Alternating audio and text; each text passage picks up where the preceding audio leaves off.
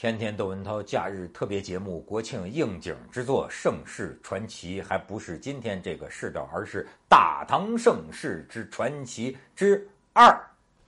今天讲的主人公是个女的，板桥三娘子。为什么我喜欢讲唐朝人的传奇故事？因为有股子玄幻的味道，来无影去无踪，经常结尾最后一句话呀。就是不知所知。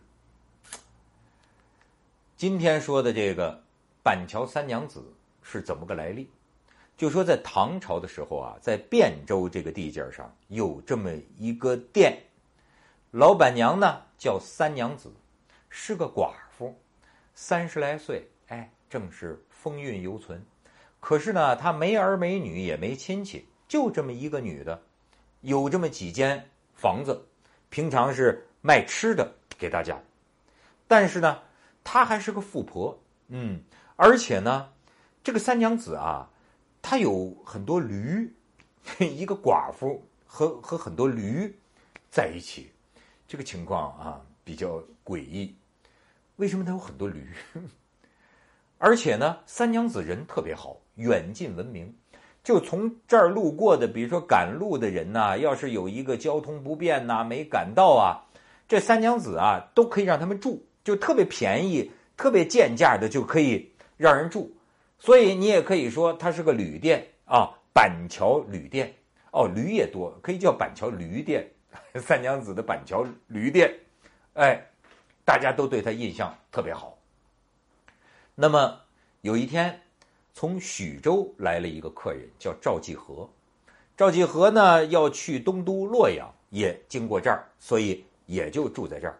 可是啊，这店里都客满了，只有这么六七张床榻，六七个客人都占满了，就剩下最往里边的、最靠墙的这么一张床。他靠着这个墙啊，墙那边就是三娘子住的房间，就隔着一个墙。那。只有这么一个最往里的房间，呃，不是床，那么赵继和也就住了。到了晚上临睡前，要说三娘子人好呢，哎，出来给这个客人逐一的敬酒，哎，很热情。大家喝了这个酒啊，呼呼大睡，睡得很香。但是赵继和呢不喝酒，所以呢他醒着，躺在床上。这边是那六七位的鼾声，但是呢他隔墙啊。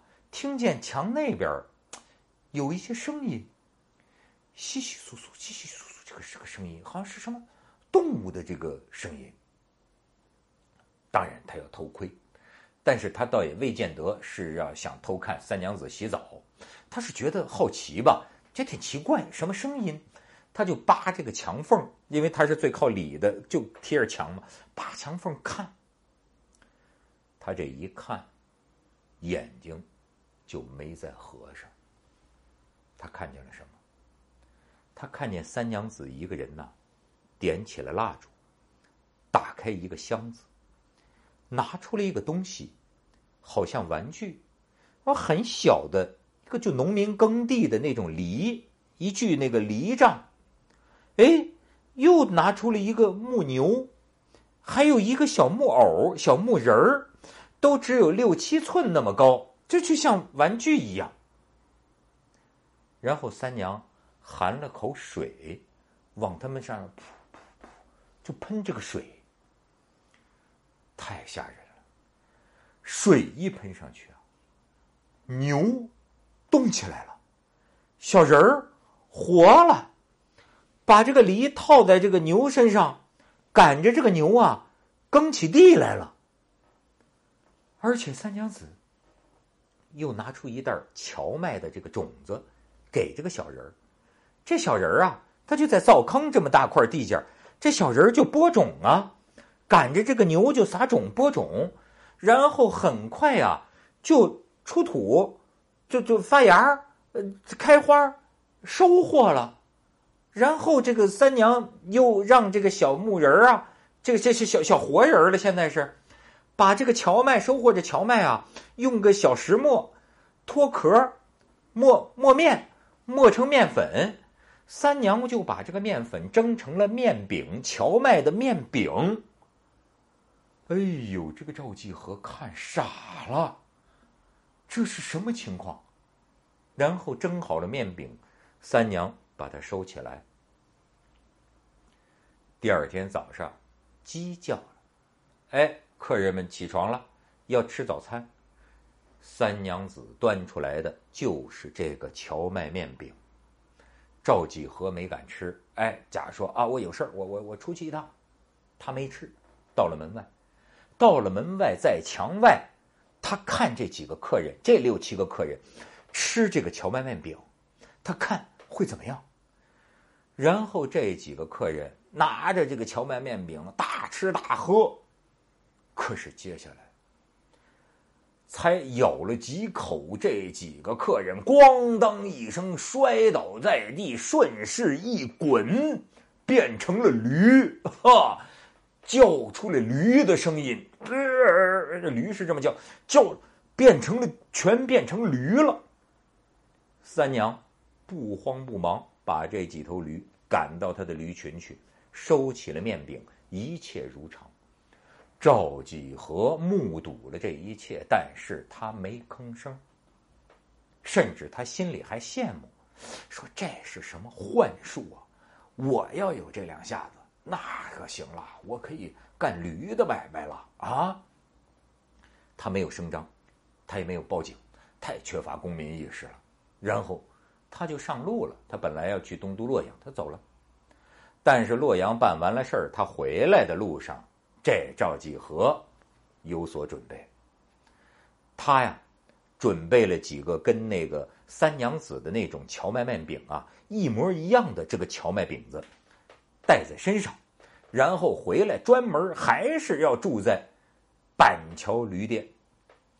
这回就他一个客人，三娘子对他非常热情，说：“哎，您有什么要求都可以满足你啊。”他说：“哎，也没什么，就是明天给我准备这个吃的。”三娘子说：“那当然了，那是我们应分的。哎，您休息好。”然后到了夜里，这个赵继和呀，咔又扒墙缝看，一看三娘子果不其然，在屋里打开那个箱子，小木人牛铺一盆水耕地，啪磨面蒸荞麦面饼，原样再来一遍。赵继和有多鸡贼？第二天早上，三娘子端着这个荞麦面饼出来，请他吃。他趁着这个三娘子一回身的功夫啊，他拿他这个荞麦面饼换掉了一个三娘的荞麦面饼，放在他的身边然后呢，拿出他自己的这个荞麦面饼吃，跟这个三娘子说：“哎呀，你看，真不好意思，我这忘了。”我自己带的这个饼都没吃完呢，哎呀，真不好意思，让你白忙活了。我先吃完我自己带的这个吧。三娘子不虞有诈，就把这个收走了。收走了，三娘子再回身的时候，这赵继和开始蒙这个三娘子，说：“哎，三娘子啊，你看你这人这么好，对我也这么好，我带的荞麦面饼啊，你也尝尝，你也尝尝。”实际上，他拿出来的是刚才他用他自己的饼子换下来的三娘子的荞麦面饼，哎，让三娘子尝。三娘子不知道啊，拿起来咬了一口，这一口没咬完呢，三娘子突然发出了驴的叫声，嗯，这然后三娘子登时变成了一头驴，而且还是非常壮的一头驴。这赵继和二话不说，片腿儿跨上了三娘子，骑上了三娘驴，骑上了三娘子这头驴，扬长而去。当然，他把三娘子这套家伙事儿，小小木牛啊、小梨啊都带着。可是呢，他不会，他他不会这套幻术，所以呢，他也玩不了这个荞麦面饼这个。所以呢，但是这头驴对他还是很有帮助的。哎，行走四方。胯下的这个三娘子，哎，真是给他帮了不少忙，日行百里啊，从来不带迷路的。终于有一天，他骑着三娘子这头驴，到了华山啊，西岳华山那个地界碰见了一个老头这老头一看呢，哈哈一乐，就说：“哎，嘿嘿，三娘子啊，你怎么也落得这步田地了？”然后这老头就。跟这个人说情，跟赵继和说：“哎，我都知道这个三娘子啊，她是有所不对，可是呢，她在你胯下给你折腾了这么长时间，你也就放了她一马吧，啊，放她一驴吧。然后呢，这个老者，他在这个驴的两个这个鼻孔这个地方啊，用两手这么一掰，居然给掰开了。”把驴皮这么给掰开了，三娘子从里边蹦出来，还回了人身，然后三娘子冲这个老者一拜，扭头就走，二话不说，扭头就走，就是唐传奇里常见的那个最后一句话：“不知所知。”你看，这个三娘子她是什么来历？哎，她这个幻术是哪儿学的？哎，她到底要干什么？他最后又去了什么地方？你看唐人的传奇这种风格，他不说，他留给咱们无穷的这个想象，这是云里雾里，有那么样的一种缥缈呃这个朦胧的感觉，最后就给你来个不知所知。